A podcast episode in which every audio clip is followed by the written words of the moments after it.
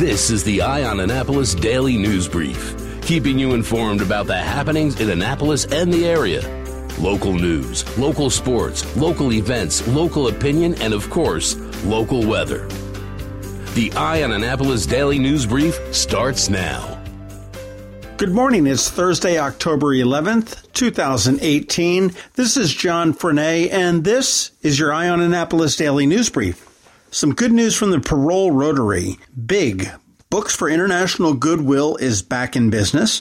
Now, this is a program of the Rotary that went out of business about 18 months ago when the Capital vacated their premises on Gibraltar Avenue. They used to be housed in the basement where the printing presses used to be. They did find a new place at 451 Defense Highway, which is right in the complex with First Class Gymnastics and Maine Cottage, and they are ready for business starting October 20th, where they will begin to accept books, and they'll be able to accept them round the clock at a drop off shed just outside the warehouse. Now, Books for International Goodwill takes used books, ships them up in container ships, and sends them across the world to people to help literacy worldwide. All types of books are accepted. Priority is given to nonfiction, textbooks, and children's books. The books they feel are not acceptable to send across the ocean are sold off at regularly scheduled book sales to local readers, well, actually regional readers as well. And the first one is going to take place at 8 a.m. on December 8th at the new location.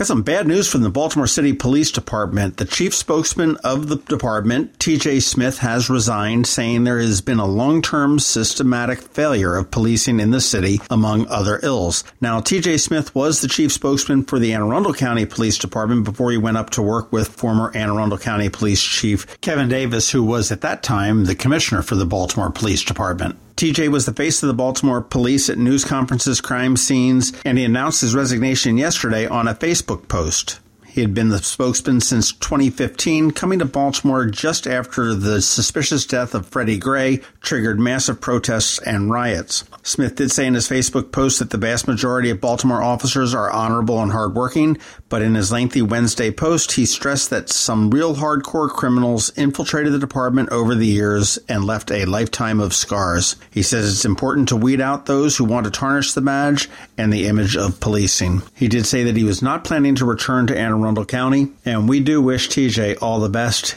He's one of the good guys. Speaking of things that stink in police departments, the Annapolis Police Department put up a cryptic message on their Facebook page yesterday saying that the lobby is closed due to environmental conditions inside the building. We encourage people to call us at 410 268 4141, which is the non emergency number, to make a report. We will not be offering state equipment repair order services today, and you can still enter the main entrance, but don't come in and utilize the intercom in the entrance vestibule. Quite the mystery. Natty Boh is doing good by the bay. Baltimore's hometown beer, which isn't brewed anywhere near Baltimore anymore, had a summer promotion encouraging consumers across the mid Atlantic region to send in red crab etched can tabs from cans of Natty Boh. They set a goal of 100,000 tabs being sent in, and if they got it, they would donate a full $10,000 to the Chesapeake Bay Foundation. They had just more than 90,000 what they call crab tabs sent in, which was 5,000 more than the program's inaugural year last year, and they decided to make the full 10,000 donation anyway. And this goes to support the Chesapeake Bay Foundation's mission to save the bay and its work to protect blue crab habitats by improving water quality in the Chesapeake Bay. So, good on you, Natty Boh. And if you'd like to eat some of the blue crabs, you can order them from Whole Foods and Amazon will deliver them to you within two hours. Yes, Amazon delivery is now expanding into Anne Arundel County. In a statement released yesterday, they said the delivery area stretches from Ferndale and Glen Burnie in the north to Harwood and West River in the south, from Bowie and Kettering in the west, and downtown Annapolis in the east. So that pretty much covers all of Anne Arundel County. Fresh produce, meat, seafood, and other products are available daily from 8 a.m. to 10 p.m. If you are a Prime member, Delivery within two hours is free. And if you want delivery within one hour, they can do that for an additional $7.99 on orders of $35 or more. So, yes, Anne Arundel County just got a little bit more lazy.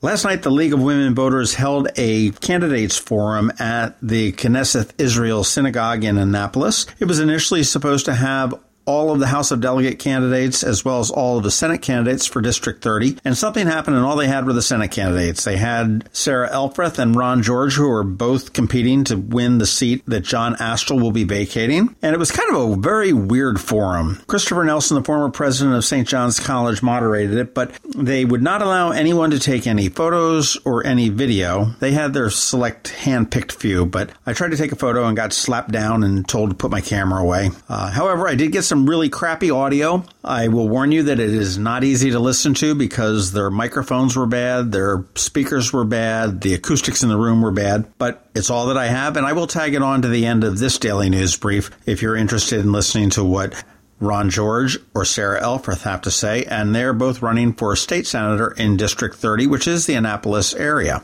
That is about it for the top news today. Please make sure you're checking out eyeonannapolis.net throughout the day because we do update it throughout the day. It is Thursday, and that means it is time for our Maker Minutes with Trevor. And George Young will be here to let us know what the scoop is on how Hurricane Michael may or may not affect us here in Anne Arundel County.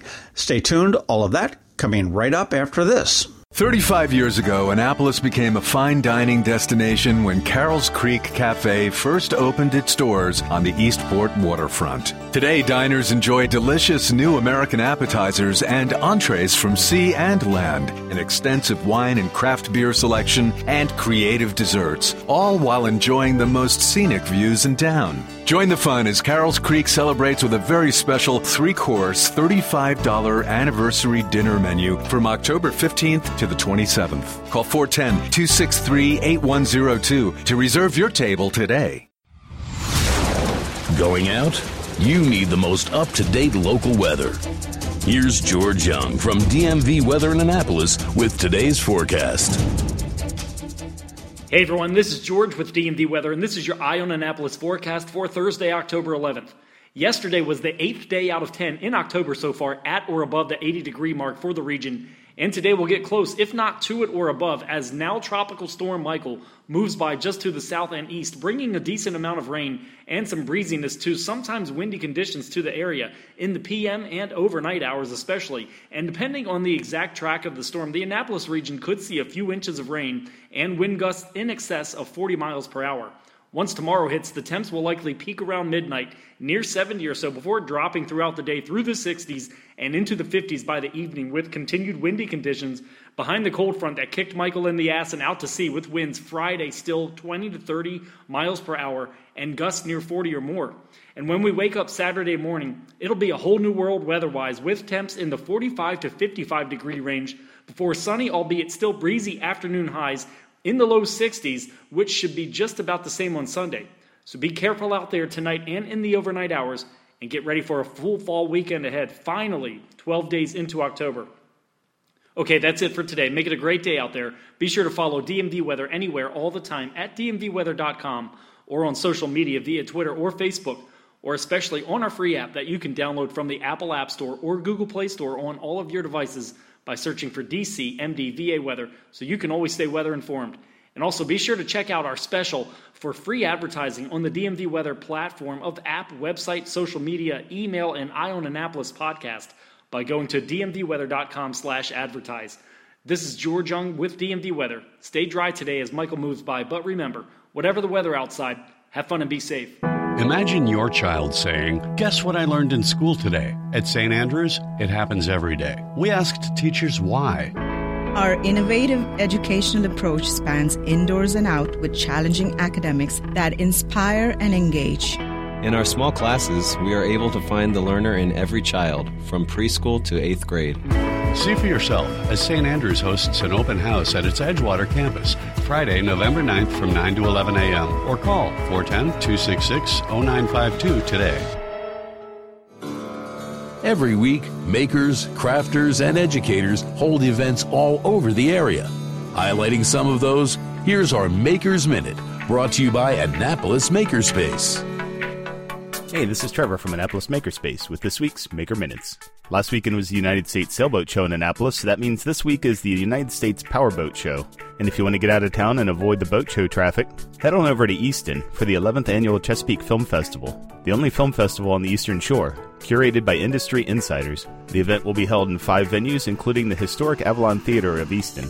Also, this weekend up in Thurmont is the Fall Fest at Catoctin Furnace, a festival held in the historic village of Catoctin Furnace. They'll have traditional apple butter boiling, blacksmithing demonstrations, kids' activities, homemade soup, cornbread, and more. And while you're up there, check out the Catoctin Color Fest. It's an arts and crafts festival featuring 300 well known and respected artists from around the U.S., one of the largest outdoor craft shows on the East Coast. A little closer to home, but still a little bit of a trek, is the Sugarloaf Craft Festival up at the Maryland State Fairgrounds, which also runs the whole weekend. Saturday is the Fells Point Fun Festival, arts and crafts from local vendors, live music, local food, beer and wine, and more. And in Annapolis proper, on Sunday is the Annapolis Harvest Beer Festival at the Chesapeake Brewing Company in Annapolis, featuring eight local breweries showing off their harvest craft brews. Witness their home brewing championship with celebrity judges, live entertainment, pumpkin carving, and food. This week at the Claybakers in Annapolis. Tomorrow is their Kids Night Out. Drop the kids off with the Claybakers for their monthly Kids Night Out. Staff will help them paint, serve pizza, and watch the movie Coco. Sunday they have their autumn wine glass painting again. Enamel glass painting where you'll choose from a stemmed or stemless wine glass, beer stein, pint glass, or mason jar. You paint them at the shop and take them home to fire in your own oven. And finally on Tuesday is their preschool book club. The book this time is called The Halloweener, a Halloween tale involving dachshunds. Drop by for an hour with your little one to hear a fun children's book and paint a project that relates to the story. On Saturday, GEMS, the Girls Excelling in Math and Science, has their STEM Saturday workshop for girls ages 11 to 14 at the Upper Marlboro Branch Library. This week at the Anne Arundel County Public Library System, on Saturday at Riviera Beach, you have 3D printing for beginners. Learn how to create and print a 3D object using Tinkercad 3D software, ages 10 to adult. Also on Saturday at the Glen Burnie Library is their Paper Airplane Rally. Craft paper airplanes and compete to see who can make the best plane. This one's for elementary school students. On Monday at the Severna Park Library is Libby and the Shooting Star Foundation and Rocket Challenge. Author Julia Collins and Kelly Martin of Challenge Island will present a special storytime reading of Julia's new book, Libby and the Shooting Star Foundation, followed by a STEM rocket building challenge. And if you miss it on Monday at Severna Park, they'll be doing it again on Wednesday at the Maryland City at Russett Library near Laurel. Monday at the Crofton Library is the third Monday STEAM workshop. This Abrakadoodle art journey is filled with scientific discovery and cool technology. And Tuesday at the Odenton Library is Snap Circuits. Snap Circuits are electronic circuits built with simple components that snap together and teach kids how electronic circuits work for elementary and middle school students. This Saturday at Unallocated Space in Severn is a Halloween and horror themed epic LAN party. 12 hours of haunting good fun from noon till midnight. Come play horror themed games with Unallocated this Saturday, including a costume contest, hot seat tournament, and prize for the best themed food brought to share. This week at Annapolis Makerspace, on Tuesday, I'll be hosting a Basics of Audio and Podcast Editing workshop using the Audacity audio editing software. I'll be talking about some basics of audio editing with Audacity, but also talking about how to craft audio that's structured well for the listener as well. I'm not an expert, but I've learned a few things doing this podcast and being a general radiophile most of my life. And as always, Monday nights are woodworking night, and you can catch me tonight and every Thursday night at Annapolis Makerspace on Renard Court for Electronics Night. I'll be posting links to these events on the Annapolis Makerspace website at makeannapolis.org sometime today. And whether you're making art, software, sawdust, or just a mess, chances are you're already a maker. This has been Trevor for Annapolis Makerspace with this week's Maker Minutes. It's the Navy Football and Bud Light Golden Ticket Giveaway.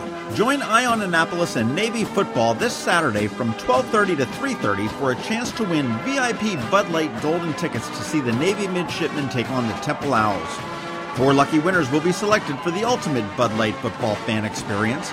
Come on out to Fido Saturday from 12:30 to 3:30 for the Bud Light Golden Ticket Party. Bring some friends or make some new ones because it's all about building friendships.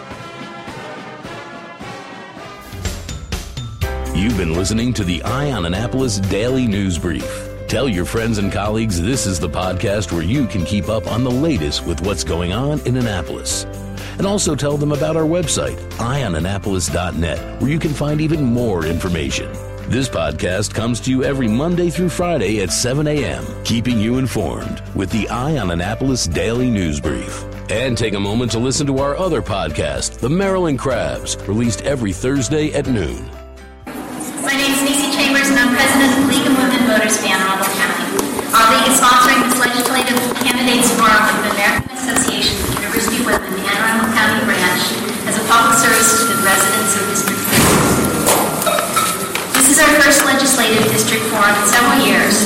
While our state senators and delegates may seem more removed from our daily lives than our county executive and council members, they are responsible for passing laws that are directly affect our county as well as the state at large.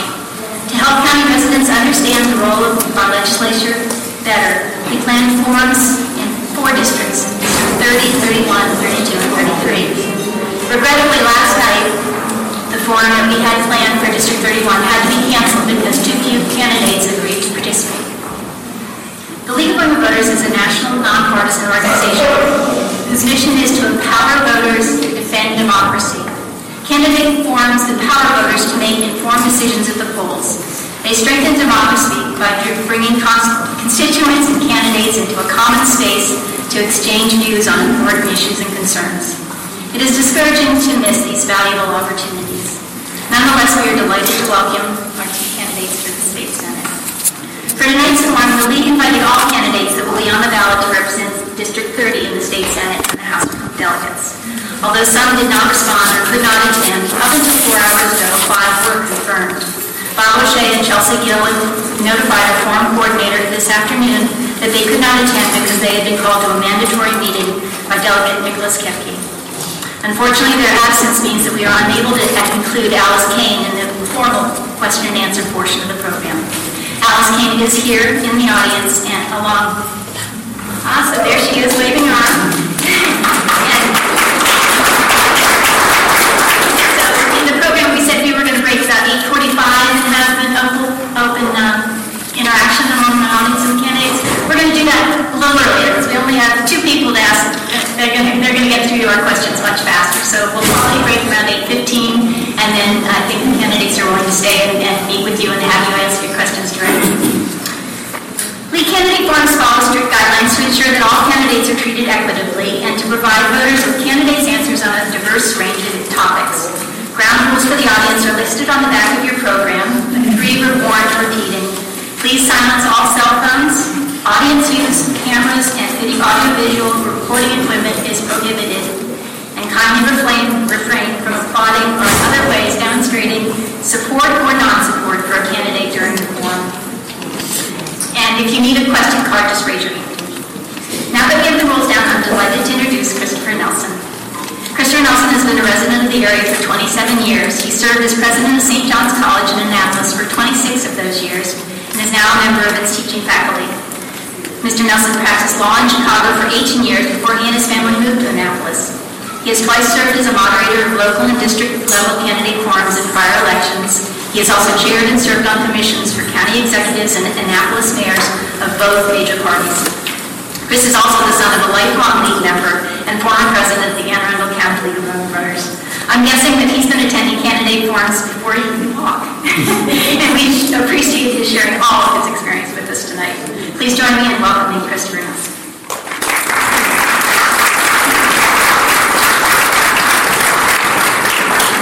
Thank you. Uh, let me just say a few more preliminaries before we get started. And I know that there's nothing more important than making sure that we have the mics on right. Uh, I tested these with my voice, but it may be that it's a little different for others. Can you hear me clearly in the back? Okay. Well, let us know and wave if there's any difficulty with these other mics as well, or if you want to just say testing to make sure. Testing. Can you hear me? Everyone can hear me? It's great. Testing. Yeah, I think with the second microphone, we may need to be a little closer to the mic. Good. Uh, the forum tonight will be will open with a single question that we'll put to both candidates. The question was prepared by our local uh, League of Women Voters of Anne Arundel County, and it's been shared with candidates in advance. Each candidate will have two minutes to respond. I'll begin with Ms. Elworth, Elfreth, uh, and moving uh, alphabetically to Mr. George. Uh, if Ms. Elfreth wants to reply to Mr. George's uh, comments, she'll have 30 seconds, after which Mr. George can follow with another 30 seconds, so we can have a little bit of a conversation since we're down to just our two candidates. Uh, the league has supplied us with timekeepers who will flag the candidates to let them know when their time is drawing to a close. So they'll flag you at uh, 30 seconds and at 15 seconds, and then that big red stop sign will come up at the last minute to observe the time limits. Uh, candidates will then entertain questions submitted by the audience. Representatives of the league will gather these uh, written questions on the cards that are being passed out or have been passed out. And uh, these will be screened by people at the front table here for clarity duplication. Uh, who will then bring the questions to me and I will address them directly to the candidates. Candidates will have two minutes to respond to these questions and if replies are called for, another 30 seconds. Our goals for the evening are to afford candidates a fair opportunity to respond to the questions and concerns of the audience, uh, and to have this accomplished with civility and respect from audience and candidates alike. Uh, so just a quick reminder, it's not a, a forum for political or candidate rallies, and we'll ask that you hold your applause to the end.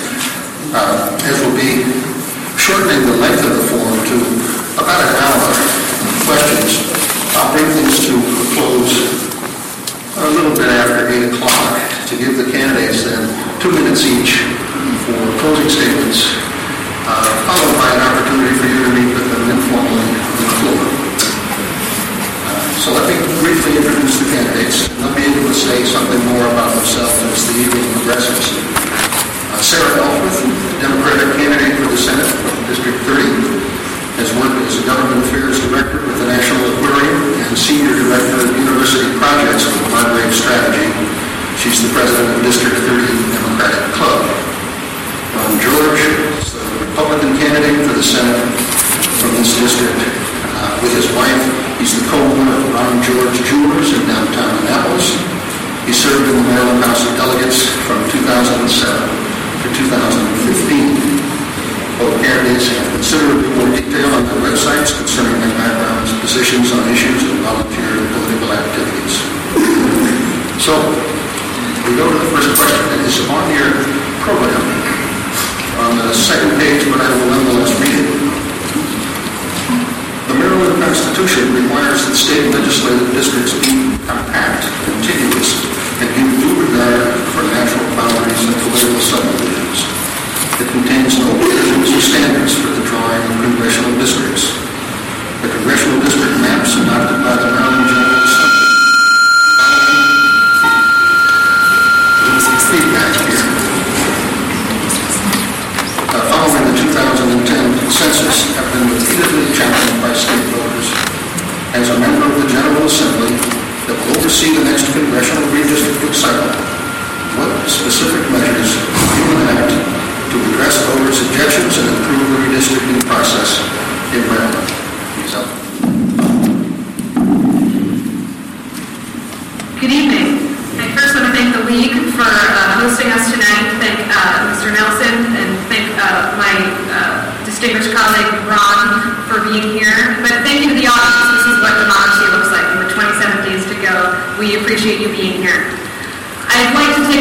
Reiterate that Alice is here, and I encourage you to get to know her after the fact. And I think Mike Shea, our, our Democratic candidate for delegate District 30B, might be coming a little later as well. I encourage you to know him.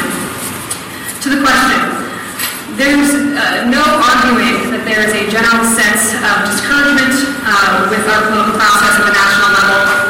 Just a minute, we're, we're correcting that second. Oh. Give me a few more seconds while we make the adjustments. Try it again. Is this better? Thank you. Uh, there is a, a, sense of discouragement at the national level of our political process, and part of that stems from uh, having a gerrymandered district right here in Maryland. It's imperative as leaders of our state that we, uh, when we look towards the 2020 census and the following redistricting, that we employ a nonpartisan commission to take the politics out of redistricting, the redistricting process. But it is also incumbent upon us as leaders of the state to influence our surrounding states to take the same measure. A Potomac Compact, perhaps with Virginia or north to Pennsylvania. Maryland has led the way in so many ways when it comes to cleaning up the Chesapeake Bay, organizing the original Chesapeake Bay program. We can again be leaders here in influencing our other states, just as we need to be leaders when it comes to stemming the tide of gun violence in our communities, influencing our surrounding states to, to take a leadership role in the trafficking of illegal guns that come into the state. We can be leaders here in Maryland on redistricting, on Chesapeake Bay cleanup, and on stemming the tide of gun violence. Thank you. Mr. George. All right, first of all, I want to thank the League of Women Voters. I want everyone to know that I've been in other debates with them, they truly are nonpartisan. They respect the process, and uh, I immediately said yes. uh, to this debate. And uh, so I thank them. Uh, a lot of work goes to organizing it, and I wish everyone were here. Um, I will let you know this. I received an award from the League of Women Voters in 2013 and 2014. Stop the gerrymandering. I led the fight. I had the House bill to create a nonpartisan uh, commission uh, that would oversee it. And then I constructed it in such a way uh, that I did get uh, the uh, Democrats and Republicans on board uh, with it. But there was no doubt that the Speaker of the House and President of the Senate did not want to go forward. Uh, so then, uh, as the session ended in 2015, I led the fight, or 2014, I led the fight to bring it to the referendum. Anne Arundel County had more signatures than any other jurisdiction in the state. I used my two locations, my jewelry store, we had lines going down the street. Democrat, Republican, it was nonpartisan. It's a good government issue uh, to, to please, you know, stop the gerrymandering and to get it on the ballot. Unfortunately, the Secretary of State was very partisan. He gets to choose the wording that goes on the ballot. So he took the wording that was from the bill and it said that voting yes will change the way it's drawn. Well, that's how it was on the bill. The bill passed. So now the argument was changed.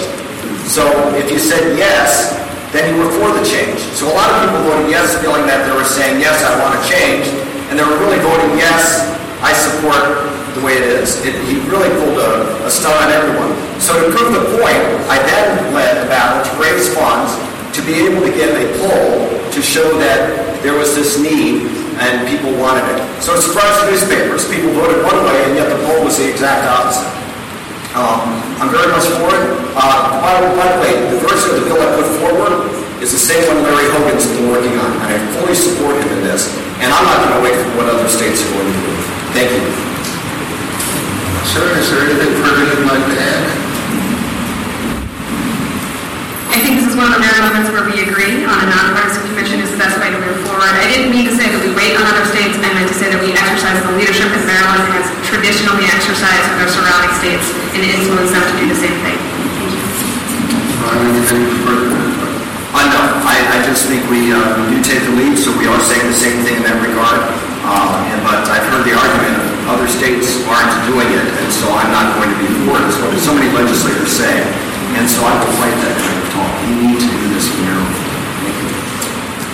Okay, we move to questions from the audience. The first, which I'll uh, ask Mr. George to respond. First, what would be your priority issues if you're elected to the Senate? How would you uh, implement your priorities? Uh, two minutes. Okay, uh, well, there's, there's quite a list there. Uh, one of the most immediate things is to uh, work on the things that Larry Hogan's already put forward that got defeated uh, in the House and in the Senate that are good bills, um, and we want to put them through.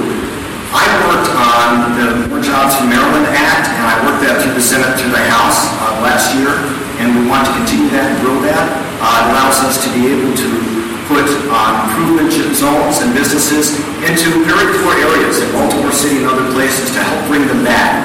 And uh, somebody said, oh, well, that's, that's corporate uh, welfare, that you're going to give them a big tax break. No, they're willing to take risks to go in there and create these jobs. And it's a risk to them and their employees. It'll take security and other things. And so I'm for that. I'm for expanding that. I think that's an important one. Um, I hear a lot of things going door to door. Like Sarah, we've knocked on several, several, several thousand doors. Uh, about 18,000 have received our literature, and uh, we haven't stopped. Of course, I started three years ago, so I think we've done very well over, over the last couple of years. Um, so uh, finding out the constituent service issues was really important. There's quite a few of those bills that I'll be forward.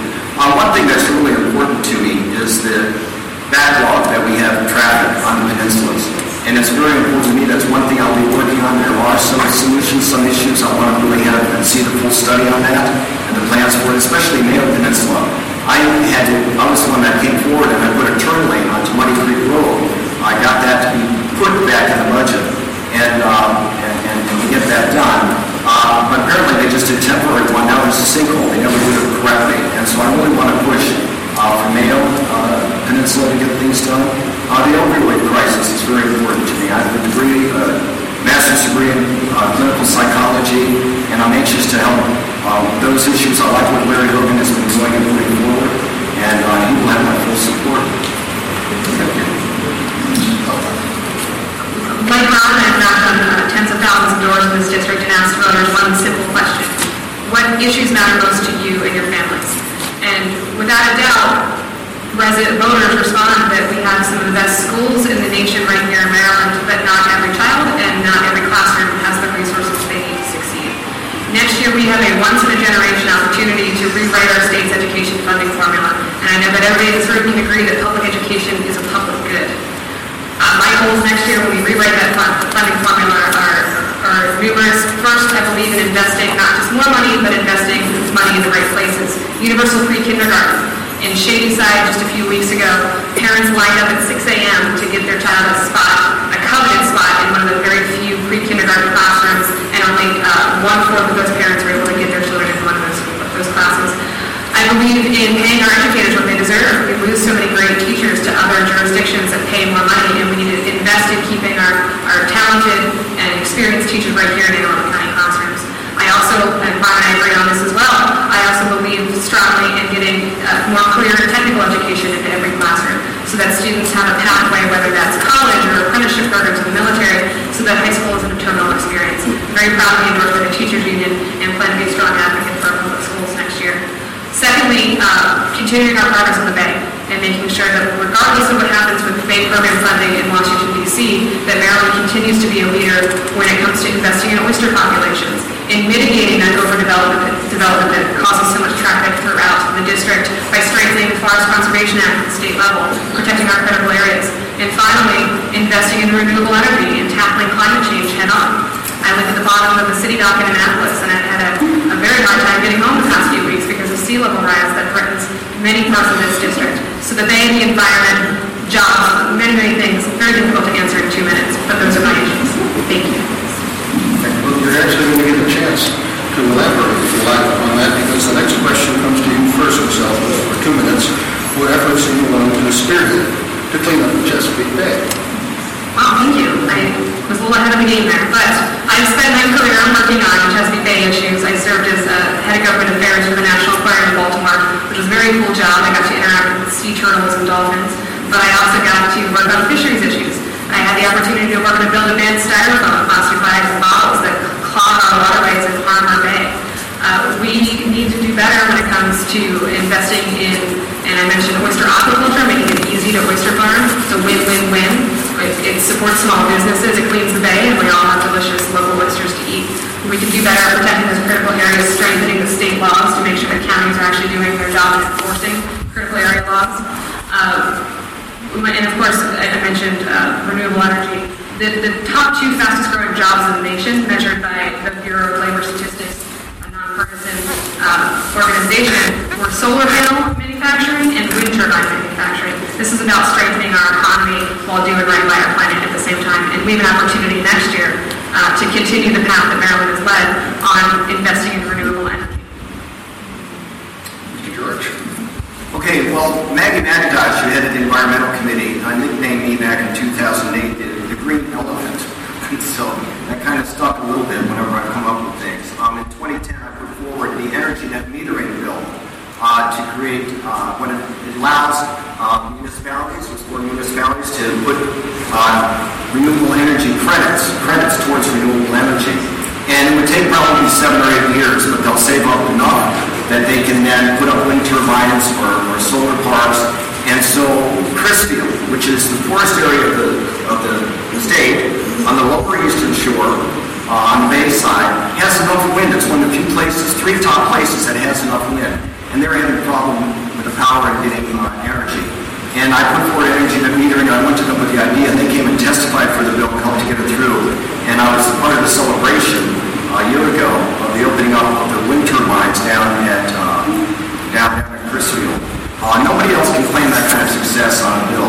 Uh, there are solar parks that are going up from that too. It's not the only way, but it was a help, and it didn't raise taxes or anything like that. Like many bills, people want to know how we're going to fund it. Also, there's a big tax increase included. There are answers uh, to that. Also, my waterways bill. In 2008, in my waterways bill, the second edition, which came out in 2012, uh, I lockboxed that money. The other waterways fund, We get robbed all the time. I lockbox this, and it goes to improving Bay, and Bay is the cleanest it's been in many, many years. Um, as you know, um, I also had the idea to put wind energy at Greenberry Point. We came very close to it. My biggest problem is it takes NAVFAC in Washington, the Naval Facility Command, and other locations uh, of the Navy to all come together. So I had everyone ready. The Naval Academy has nothing to do with that property. It's an NAVFAC facility. It's on the North Shore of the Severn. And uh, I had them all come together in favor of it. And then before you know it, after two years, they're all being moved around again. Then I have to start at square one again. Uh, there's a good in place. I think it's a great, great idea. I'll just stop right there. Thank you. Thank you. Just a quick uh, response. Uh, the Sierra Club, the Maryland League of Conservation Voters, uh, and the Farm Bureau have all endorsed me because they believe in my track record and my vision for making sure we continue progress with the Chesapeake Bay. Uh, so the Farm Bureau was a, was a surprise, frankly. It's a traditionally more conservative group. But when I sat down, we sat down together, we ultimately came to the same conclusion that we're all invested in the same thing, which is a clean, healthy Chesapeake Bay, not just for us, but for generations to come.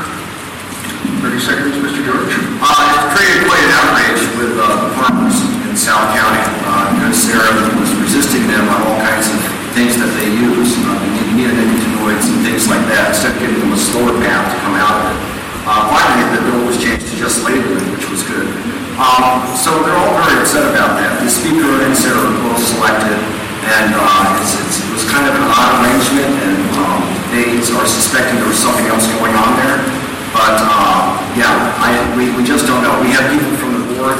They believe that Steuart Pittman, who was on the board, had a lot to do with it also. Uh, so that whole thing just it's, it's a wash. Uh, so I'm, I'm just going to leave it there. But uh, when you go to the farmers, they all can't believe it. They're all very upset about it. With their own group. Mr. George, two minutes. How should the state ensure good medical health care for all Americans? I couldn't hear that. How should the state ensure good medical health care for all Americans? Well, I would disagree uh, with, with people that are saying single payer. I've been studying that in other states and you in other places that they've tried it in other countries. I know we're different here, uh, but uh, I think it would, it would knock us out. We would be losing our good physicians. Um, one of the things uh, that's really important for good health care is to keep your physicians. Johns Hopkins hasn't had a graduate stay in Maryland for many years. Uh, the fact is, is Maryland is one of the poorest areas for doctors to get reimbursed. So I formed the Doctors Caucus when I was in there, and then I had doc- uh, legislators wanted to help doctors. I formed the Physicians Advisory. Physicians could come testify. and We got the reimbursement rate up some, and which you know insurance companies have brought back down. The problem we have in Maryland is that anything with healthcare, if it deals with ins- insurance companies, it goes to healthy government operations, and all of them get big don- donations from the insurance companies. And then if it deals with uh, uh, legislative things, it goes to the uh, judiciary committees, and uh, they have a lot of lawyers on their committees. So it's like a doctor can't win. We have to do something different. We're going to have a severe, severe healthcare crisis if we don't start getting doctors in here. My brother is Dr. Stephen George. He's, a uh, very recognized, world recognized uh, rheumatologist, uh, and he's had a lot to do uh, with, many studies, and uh, he's reached uh, retirement age and is sticking around because there's no one really to take his place, the kind of thing he does. He's willing to train, he's willing to work with people. People don't want to stay in Maryland. So uh, that's one area uh, for physicians to do, uh, to work there. I also want to, I, I do not agree with what the state did in 2011. They put a bill in, and they put it in the, in the BRFA bill, uh, to take away health care benefits of retirees of the state, state retirees. And I, while I voted against it, um, Sarah's party, everyone voted for it. I think they were told to do that. I thought it was dishonest. I just, just to finish up, the fact of the matter is, is that they didn't even tell the retirees. So this year came when it was supposed to happen. They made it, it wouldn't happen until this year. It just happened. They were all surprised with it, and they want to get to the bottom of it. Why I voted against that bill. Thank you. Ms. Elfreth, uh, how should the state ensure good medical health care for all Marylanders? Two minutes. Maryland has always been a leader on affordable and accessible health and many of the protections of the Affordable Care Act before Congress made, uh, made that law a reality nationally. Here in Maryland, we have the all-payer system. It's unique to the 50 states, and it, it's a, a wonderful system in which all ratepayers, private insurers, Medicare, and Medicaid uh, pay the same to hospitals. So that does a number of things. It keeps costs down for all of it also ensures that hospitals have a greater stake in making sure that you get and stay healthy. That's resulted in a number of uh, wonderful things in our community. Right here, Arundel Medical Center opened up a clinic right on Sarters Drive that serves 6,000 patients a year. You probably drive by it every day, and didn't know it existed. It serves mostly underinsured and uninsured people, and it keeps them healthy. It serves as their primary care uh, place of medicine, and it keeps them out of emergency departments that are costly for everybody involved. We need to continue those innovations here in Maryland, uh, make sure that we protect that federal waiver with this federal administration, but we can also do more. We can do more to make it easier for seniors to age in place. We can do more to keep cost of prescription drugs down for all Marylanders. When people are choosing between eating and buying insulin, we have real problems in society. And as uh, leaders of our state, it's incumbent upon us to find solutions to those problems. On Ron's uh, uh, piece on the I was not in the legislature when that happened. I will not take the bullet for people who voted uh, for that, but I can tell you it's going to be top priority this legislative session to find a solution for so many pensioners who have relied on the state system. Um, we're send, asking you to send us to Annapolis to find that solution, and I promise you that we will. Uh, yes, the all-payer system, you know, I was getting to that, I don't realize, it feels like time's going faster when I'm talking, and I know it's not, just when you're up here, that's when it seems. Um, the all-payer system is very important in the fact that we got a stronger extension on that and how that works and, and, and firm that up is huge for Maryland. Uh, it's very good, and I thank Sarah for bringing that up. Um, so that's where that's where we are. I mean, we're one of the better systems, but how do we get health care for all? She mentioned the clinic out on Forest Drive. Uh, Dr. Friedman was a good member of our doctor's caucus, very strong member, and I helped on many issues to get the first clinics open when he was trying to do that sort of thing.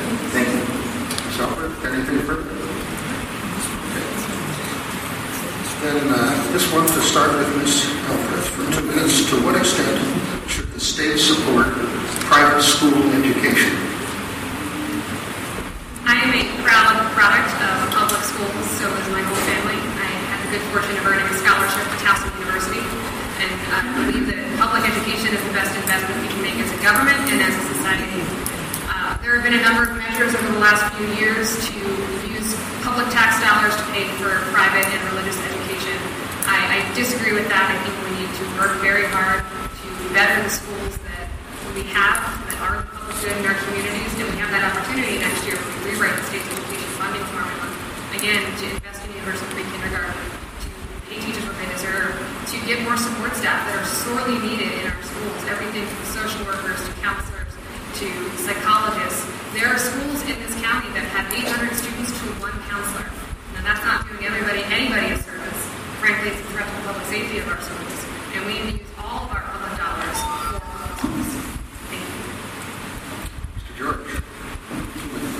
Well, I also know that uh, many types of education work for many types of people, and everyone's paying taxes, so it's not really taking money. Sometimes when you talk about getting a little bit of a break to the, the to the, some of the private schools, and say, I'm talking about like St. John's College. Now, uh, we have a person here who's president of the college for many, many years, and the Sellinger grants are really important to help keep them going.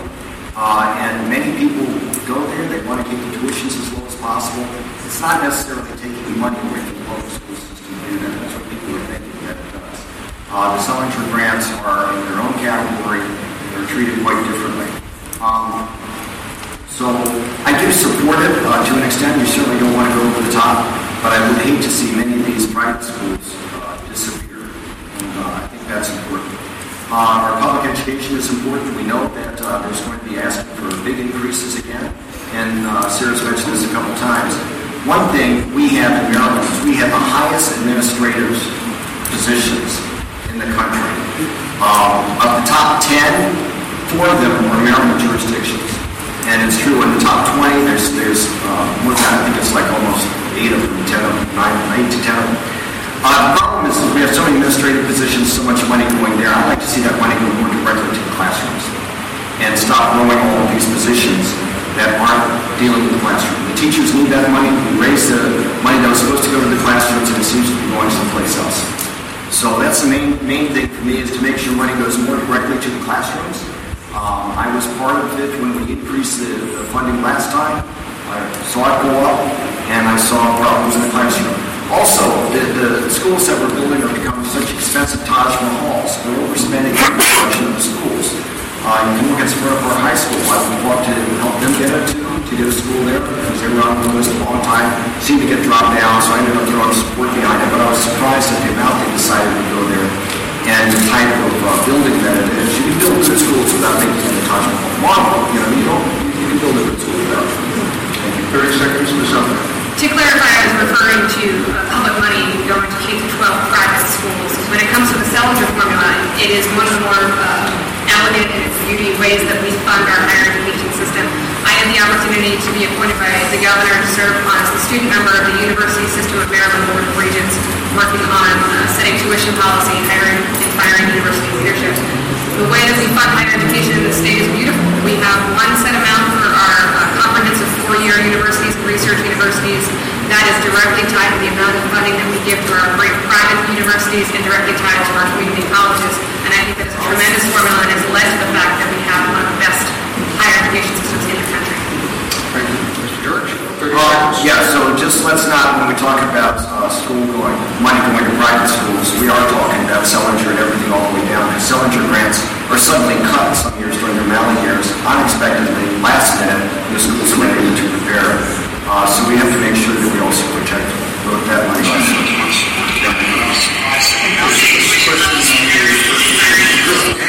Two minutes.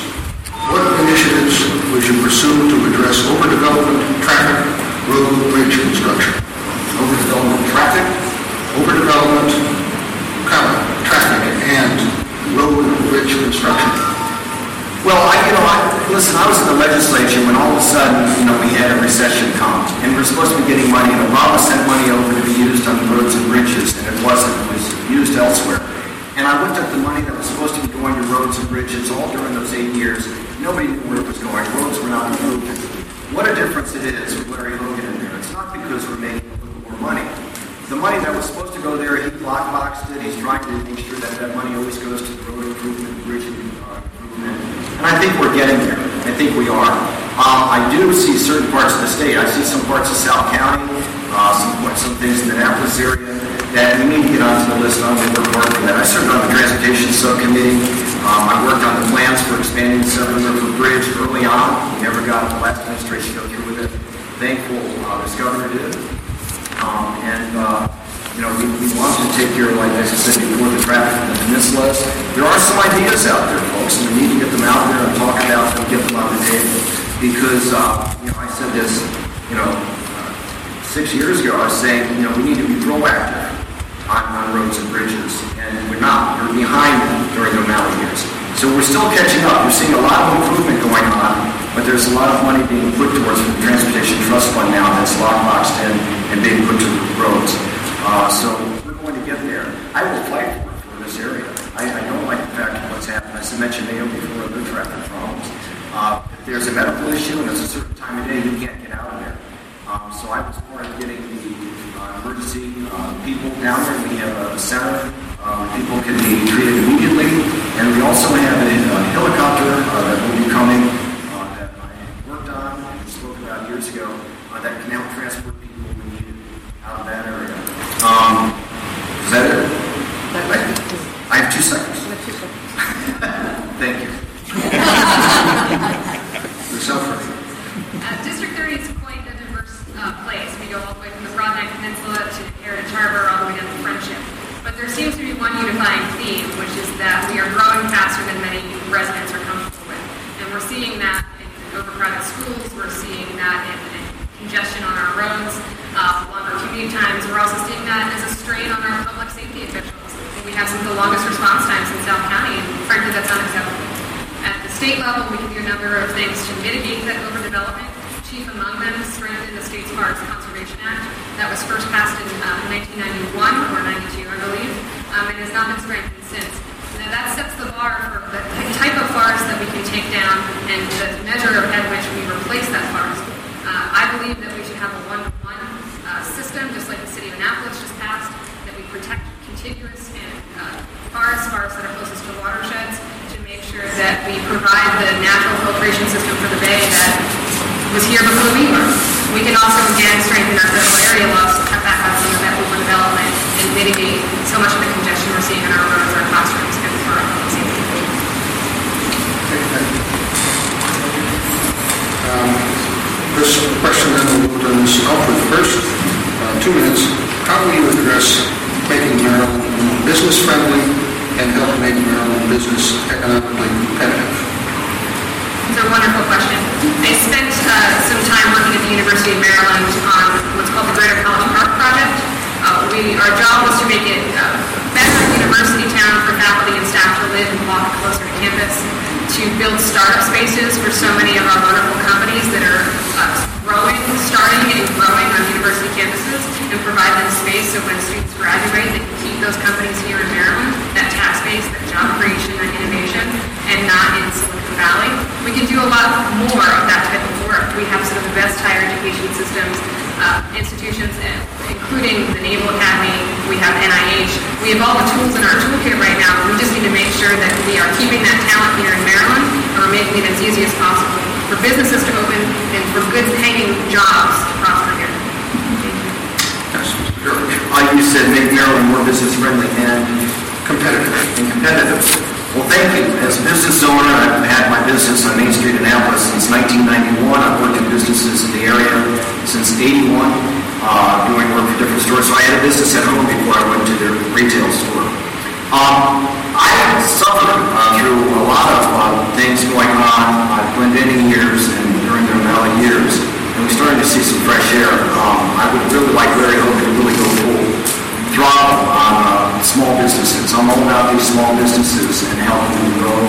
Uh, it's very difficult when you are very responsible for all your employees and all the health care. You know, I'm, I'm, I'm one person, I'm probably the only one running that signs in front of a paycheck, you know, uh, each week. Uh, it's, it's really important, I think, that people understand business. Uh, the mayor of Annapolis didn't quite understand it when he wanted to put the, the bike lane in an area that was just made it too thin.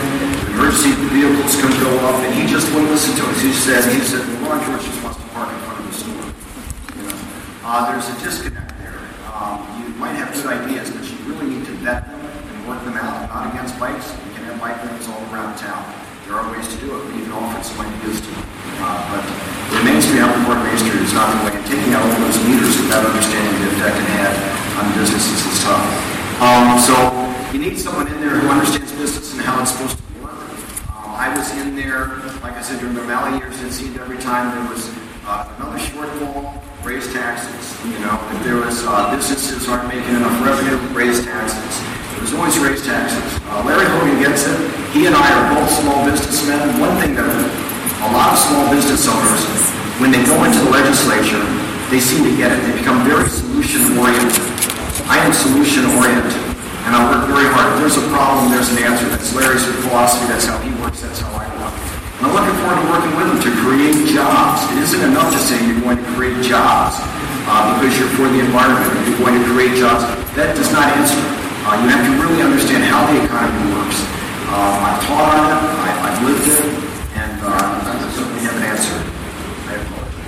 I want you to each uh, give us maybe 30 seconds on a follow-up question, which is uh, your views on raising the Maryland minimum wage. Ms. Elfreth. Uh, I, I mentioned I was raised by, I have actually mentioned I was raised by a single mother. Who was able to uh, raise my sister and, and me because she had affordable access to childcare and she had a good union job. She was a probation officer. They made sure that she had affordable health care and a living wage so that we had a place to live. Um, I see so many people in our county struggling. Uh, it's one of the more expensive counties to live. Um, minimum wage is not even a paid for a, an apartment here in Arundel County. We're seeing so many of our teachers, our police, our firefighters live not just in other counties, but in Pennsylvania because it's, it's so expensive to live here in Arundel County. I believe those people make the best neighbors, and we need to do more to make sure that we support um, a living wage, but we do it in a way that's responsible for business. I know that businesses respect uh, continuity and predictability, so I believe that we need to phase it in and give them the opportunity Mr. George, your views on raising? Yeah, no, I, I don't support it because as an employer, I do raise it as my employees come in. I've never started someone at minimum wage. I always start with them a little higher. But now, that's considered minimum wage. And I still don't know what they can do or how effective they are. Usually after a couple months, I get it. I know what they want, and then I set their salary. Uh, they have them come in at $15 an hour on just a part-time job where you give people a lot of jobs to do. It was a good way of training the young people, kids from high school and things of that sort. We don't even hire them anymore. You don't, and, and they're not learning that type of work ethic. And so many people learn that way. So was, was that 15 seconds? So no, I don't support it because anytime you try to do something, it's going to have a ramification someplace else. You don't artificially do something. That's not how the economy works. Okay, so, uh, Mr. George, uh, what, tell us what controls you would uh, support for guns. Well, I think that the laws that they have, the red flag law, needs to be uh, looked at, uh, see if there's ways to strengthen that. Um, the idea of, now, now you said controls for guns. I think uh, the problem we're having with the shootings has more to do with mental health issue. I've spoken on that before. Uh, we now have enough indicators all the way down from all the different mass shooters that are similar, whether they were rejected, these men that were rejected by a woman, and that should be enough to make you shoot. But when you, when you get all these indicators together, you see that there are similarities in mental health issues. And I think that's where we should start, because once we have these indicators, and that's my bill, to put a commission together to help us with these things. I have psychologists from Johns Hopkins going to be on the commission, people take part, that'll help us study all these other shooters and see what's similar. Ramos had so many of the similarities, you know, uh, stalking women and things like that. He shouldn't have a gun. Third time that he got a, uh, you know, he, he was a restraining order for three times, and he still could go buy a gun. That was wrong. I think that uh, it's so important for us to look at all of these things and then make sure we're getting hands, guns out in the hands of those that are mentally ill uh, in certain ways. The indicators are there, and that's exactly where I would start at. The little psychology. I'm able to bring uh, the, the psychology uh, people together, and uh, you know, have other people on the commission, you know, human rights and all of that uh, to protect the rights. Uh, but we really have to start on this. We can't put it off anymore. This idea that somehow uh, we might be uh, hurting someone's private right uh, to have a gun starts getting a little muddy when you know that um, the right of the woman who's being stalked needs to be protected too. And that's why it's so, so important to really put this together and then put something together uh, that uh, can work in Maryland and be passed and show other states uh, how we need to do it. So that's the first ones that we want to remove the guns from, and uh, it is a mental health issue. Thank you. Control. Gun violence is our national tragedy and it's our national shame. Here in Maryland, we have some wonderful gun laws, some of the strongest in the nation, but we need to do more. I have never been more proud to receive an F than I was yesterday when the NRA gave me an F based on my questionnaire and uh, my positions on strengthening our already strong gun laws. Uh, I agree with Mr. George that uh, the tragedy at the Capital stemmed from, frankly, violence against women and the fact that we need to take that much more seriously in the state, that we need to remove the guns from people who are convicted of harassment and stalking. The red flag law was a good step in that direction, but there's more to do. I'm not running for office just to send thoughts and prayers every few weeks that this occurs at a national level, but that we continue to look in the mirror, ask ourselves hard questions, and find solutions together as a community. We have some of the best uh, minds here in Maryland, from Johns Hopkins to NIH to the University of Maryland. We need to put those together, treat gun violence like crisis that it is, find the, the, the, the, where it starts so we can identify how to solve it. We need universal background checks, something that 90% of Americans agree on, but we don't have here in Maryland. We can accomplish that next year. We need to keep hand, guns out of the hands of minors. The fact that you, if you're an adult and you have children in the house under the age of 16, you have to keep your gun locked up, but once they turn 17, uh, you don't have to anymore. We need to strengthen those laws. We need to make sure that we, as I mentioned in the beginning, are a leader when it comes to uh, influencing other states. When the majority of guns that are used in violence in Baltimore City, right here in Annapolis, are illegally trafficked guns coming to other states with weaker gun laws. We can't wait for Congress to act when we know it won't. We need to be a leader, work together with our surrounding states to strengthen our regional gun laws. Just, just a brief one. Um, in 2013, I had a mental health bill that I put in, and we had psychologists and everyone lining up for it. It was getting a lot of attention. sadly, O'Malley felt it was interfering with his gun law bill, and so he kind of shut it down, and it didn't really get the hearing it should have. Um, so I'm looking forward to getting in there. That, that's number one uh, as soon as I get in. I've already been working on the drafting of the bill, taking my 2013 uh, bill, and expanding on it what else we have in the bill. Yes. Mental health is a very serious issue that plagues our communities. We need to make sure it's fully funded and that people have reasonable, affordable access to mental health services they need. But that is not the, the solution alone. It's not, for lack of a better term, the silver bullet when it comes to stemming gun violence. We need to have two tracks. We need to take and frankly, um, I wasn't in the legislature, but uh, my opponent voted against a number of common sense gun laws that most Marylanders agree with. Everything from requiring licensing of handguns to, to banning assault weapons uh, here in Maryland. Please hold, hold the applause until the end, if you will. Can I respond since I got, got shot at? You know, I'll do it later. Yeah, let's do that, save it for the close, because we've got, we're not going to have enough time for all the questions that have come in. Uh, But this then uh, goes to Ms. El- Eldred first. How would you strengthen police and civilian relations in the state? That's a great question. I spend a lot of uh, my free time uh, at a group called Eastport Working Together.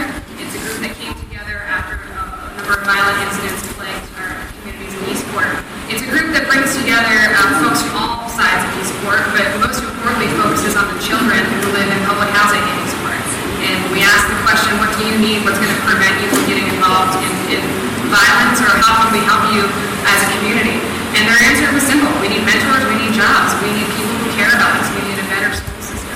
Um, we can strengthen police community relations. And by the way, the police are there. Annapolis PD has been a wonderful partner with that group. They're there. They often actually cook the food for our dinners and are part of that conversation. And it's groups like that uh, that are really making the difference in our communities. It is a very micro solution to a macro problem, but that's where the issues start, and that's where we need to find Well, I've done a lot of volunteer work and I've worked in inner cities and I've worked with runaways and pushouts and people that were in gangs and they needed to be gotten out of gangs. Um, when I was in New York City, I helped uh, get women uh, who had, uh, young women who had run away from home and they got pushed into drugs and prostitution in New York City to get them off the street, to get them back home. We had done quite a few things like that. Um, and I have to tell you, the young people, when they really sit, you sit down with them and you really talk to them, and, and what are you going to do with your life? You know, you're always going to be mad at how your parents were. You know, we talk things out, and in the counseling process, you come to find out that they really have a real hunger to just go to work. They're not against it, uh, but everything's being handed to them. And I think uh, one thing we have to do, even with our inner city kids, is allow them to have chores and to be able to be paid for it. A young man was wandering around downtown, had nothing to do, and he asked me for some money. And I said, all right, you wash my windows and I'll give you eight dollars. And I said, you come back next week, I'll do the same. He was all excited. He kept doing it. And then he did more. And I said, okay, use me as a reference. Go ask some other stores. Before you know it, he was doing all this work and he was saving it all up and he was doing great. He was feeling good about himself. He was putting some money aside. He was looking forward to surprising his grandmother with a Christmas gift. And uh, then one day he stopped showing up. Apparently got beat up with money taken from him. Know, so I think getting the relationship within, not just with the police, but all of us, get involved, volunteer. People are afraid to go into these communities, and so many of these young people are looking for answers, and they need someone to tell them. Uh, this Adopt a Big Brother program, things like that. We have to get that going again in the area. And uh, the kids are being drawn in because there's no other way for them to, to, to go, is what I'm saying. And uh, the respect for the police will be there. The police for the kids is there. Annapolis is doing a tremendous job. I've been in those places where they have done things and worked with kids. And it's great to see. But I think we need more adults doing that. And uh, so, so seriously think about that. Thank you. Okay. Um, are there any legislative or other initiatives that you would pursue to bring the two parties together? Mr. George. Well, um, I have the endorsement of the former Democratic Speaker of the House, Clayton Mitchell. And in his comments, he said that Ron George had the ability to bring people together from both parties to get things done. And you will see, bill after bill after bill, I made sure it was nonpartisan. I don't treat anyone as my enemy in there. They can, I don't like it when anyone in the party does that. Um, I was asked to chair the Anne Arundel County delegation, which was half Democrat, half Republican. I was voted overwhelmingly to do that because I was able to pull people together to get things done. We had no infighting. I said, I'm not going to hear it if somebody wants to put somebody down. The main purpose of anyone in a leadership position is to keep decorum, make sure the process is respected. I see that lost at my house. Clayton Mitchell, when he was there, he respected everybody, and he let everybody vote their own conscience. He didn't demand that they vote with the party. We have too much of that, people have to vote just with the party. Let people go.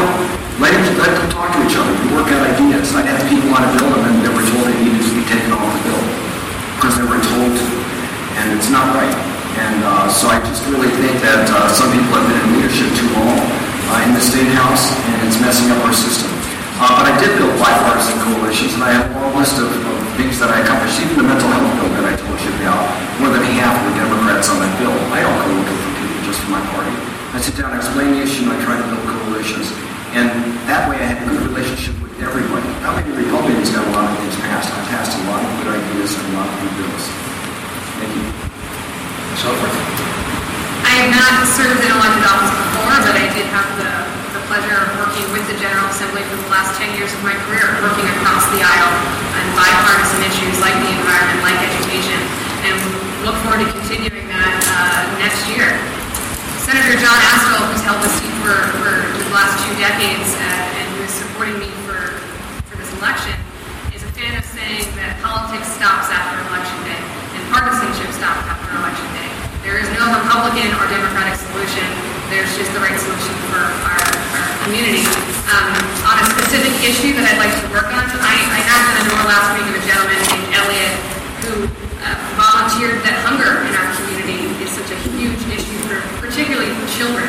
So many of our children go to school hungry on an empty stomach and find it very difficult to learn. To me, that's a nonpartisan issue that we can continue working on when it comes to um, making sure that the, the, schools that need it have all the funding that they need to provide um, not just free and reduced meals at lunchtime, but also breakfast.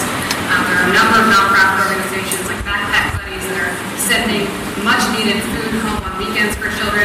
The fact that we live in a community that has uh, such a high percentage, I believe it's 13% of children, of young people, who uh, we live in food insecure households, that's certainly a nonpartisan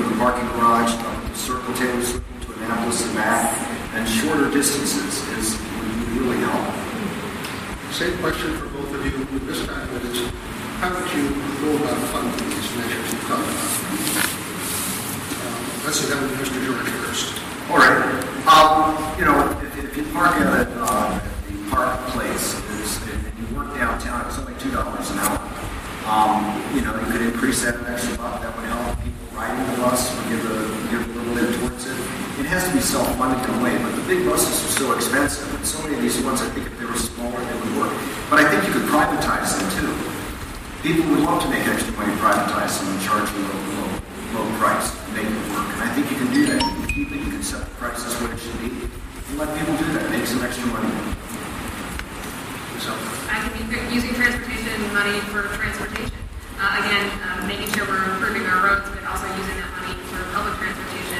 The needs that, uh, particularly in South County, that didn't have any public transportation below Edgewater, and a group of wonderful community activists got together and started a bus similar to what Mr. George is talking about to directly connect people with where they work and where they live. Do more of that. Okay, Ms. Scufford, do you support a second Bay Bridge on Route 50 in Annapolis? I do, um, but as a hopeful member of the General Assembly, uh, we need to also find a way to pay for that, and the cost of the new neighborhood is going to be quite significant. Uh, but I do, if we can find a, a responsible, reasonable way and locations to pay for it. Uh, yeah, I mean, I was part of that transportation uh, committee while we worked on this, and we came up with a few different locations. One of them was closer to Baltimore, up near the top, uh, and, go across. And that would alleviate some, because so many of those cars are coming down this side trying to come across instead of going around uh, the shore side. Uh, there are different ways to work it, um, but I think part of the problem is, like I said, the Transportation Trust Fund was created for so many years, uh, and we didn't know where the money that was meant for transportation was going. And uh, I think that we would also get help uh, from the federal government on that, because that is part of an interstate road. And uh, so we can work it all together. I think we need to start working on it. Thank you. Okay, uh, for Mr. George, 30 seconds again. Many se- seniors contemplate leaving Maryland because of high tax rates and uh, the state's inheritance tax. What would you do to encourage seniors to stay in Maryland? Let's take this for a minute. Okay. Um, the uh, state tax, and then you're talking about, you were talking about state tax, you're talking about tax rates and inheritance tax. Inheritance tax, and there's two different, there's two different things on that. Uh, I led the, the repealing of the estate tax. Uh, the inheritance tax is something quite different, a different level, um, and uh, it certainly helped in that regard. Um, but I think that, uh, that I've said it's my number one thing, the number one tax cut I want to work towards is uh, retirees. Uh, it needs to go down. Uh, so many retirees, um, the taxes have kept going up, but their income wasn't going up uh, for so long. They're hurting uh, very much. And I think that's really the next area that we should look at is to help our retirees and keep them here locally. Um, I also worked on a few other things uh, to help retirees, and I'd be happy to talk about those at some point. But I think that's uh, that's the most important thing is to cut that tax for them um, and, and keep them here in Maryland because they give back in so many ways, and it's it's important to keep them here. And splitting up families when you have people who work here with young families that have a good job, and mom and dad have to leave, granddad, granddad have to leave. So, This is a, a question I thought about in advance uh, because I often think of my parents. They recently retired and moved to Fenwick Island, Delaware, and a beautiful home near the beach. But at the same time, they often complain to me that they have to drive three hours for their doctor. They have uh, terrible roads that are wreaking havoc on their cars. They have something like 12 police officers to serve the entire county. And when they complain to me, I say, of get what you for. Here in Maryland, we have some wonderful public schools. We have improvements to make on roads, but they're pretty decent. We're a leader in, in healthcare and protecting the Chesapeake Bay. I agree with Ron that we can make it easier for people to retire here, but we also can't make it a race to the bottom in competition with other states. We can take a leadership role, and again, I agree with Governor Hogan when he led the effort to ease the burden on uh, taxing uh, pensions for both uh, military uh, retirees, veterans, but also our public safety personnel, firefighters, police. I'd like to continue to uh, make that easier for uh, those retirees and other retirees to, to stay, live, and thrive in Maryland. We don't okay. uh, Let me ask you to take a breath. Put your, your thoughts on closing statements. Uh, and I'll just make a general. You know, these two have been going for an hour, and, and there were to be another six or seven candidates at one point or another. And we're going to give them a little break and an opportunity for you to meet with them and talk with them informally, uh, just following the closing statements. Uh, we're all we're both so aware of the time, I haven't that we're talking faster and faster. So we uh, opened with uh, the first question, we started with Ms. Elfreth, so we'll have the closing statement, Mr. George first, and then two minutes. Listen, I grew up here. I'm, I'm now looking to represent entirely where I grew up. Um, I grew up in Howard County, uh, but I spent my summers here in the southern part of the county and also Annapolis itself. I fell in love with the area. Happened to be up in New York City for a little bit and met a beautiful ballerina, my wife Becky, uh, 37 years now. And uh, I said, you're to love it. We're, we're going to Annapolis. And I came here, this is where I wanted to settle. It's a beautiful area, raising my children here. Um, we've enjoyed it very much. Uh, we have six grandkids, and they live far away. They can't wait to come home to Annapolis. Uh, it's a beautiful area. It's in my heart. It's in my soul. And when I served in the state legislature, I recognized Debbie Yatsik, who's here. She was my aide for eight years uh, in the state house, and we were number one on constituent service. Uh, so anybody had a problem, we, we were right on it. And you know, we're going to carry that on. That's going to be very important in my office. Um, people had problems, could be with a different department of the state. They weren't getting the answer they needed. Uh, retirees, whatever the situation was, um, we were going on that all the time. I had various things, notes to work on, but always had the time for them. I'm accessible. Um, Maryland Inn, I'll tell you the secret, they have a great place to have a breakfast. It could be a four dollar bowl of oatmeal cinnamon and apple. It could be like uh, Chesapeake, you know, whatever it's called, you know, and have crab and everything all over there. But there's nobody ever there in the morning. So I meet with constituents there. I meet with them in the coffee house, but also my store. People are welcome anytime to come in and talk to me. They do. And they do. Um, also, my office would be in the State House, but that can be kind of tough to get in. So if somebody calls in and they want to meet with me, I will go meet with them. And uh, constituent service is number one. Uh, my love for this area is number one, and uh, it's in my heart. And just like my volunteer work in New York, I take it the same way here. Uh, I, I love helping people. I love solving problems. And I look forward to doing it again. Thank you. Thank you. So, Ron and I agree and uh, are going to share very similar campaign strategies. We've knocked on tens of thousands of doors over the course of this election. And when I ask people what issues matter most to them, it's, it's the Bay and continuing progress there, it's strengthening our public schools, it's an economy that works for everybody. But it's also, I hear general frustration with uh, what's going on in D.C. And that's less of a, statement on one person or one party. I think it's a general sense of frustration over a feeling of not being represented, of people not listening to one another, of people not working for the people that they serve. I can tell you that the type of senator I want to be is the type of candidate I've been. Knocking on tens of thousands of doors, being accessible. Uh, constituent services will be a priority in my office as well. I would love to hold town halls monthly rotated around the district to continue these conversations. I'm not running for office uh, for any other reason than to provide the same opportunities for Marylanders that my family had. Affordable childcare, quality public schools, access to a clean environment, protections when it comes to uh, affordable health care. I had the opportunity to, to come down to Maryland on a scholarship, and the first thing I did when I got my first paycheck after graduate school was to turn around and fund a Scott and Dallas scholarship so that other young women could get their foot in the door in politics and policy. I'm, conti- I'm running for office because I want to provide the same opportunities that, that I and my family had. Um, I asked for your vote because I think this is the last time we get to speak uh, on November 6th. Uh, we have 27 days left. This has been a marathon of a race. I continue to look forward to speaking with you tonight and in the future. Uh, and please know that I plan to be your voice in the Senate. Thank you.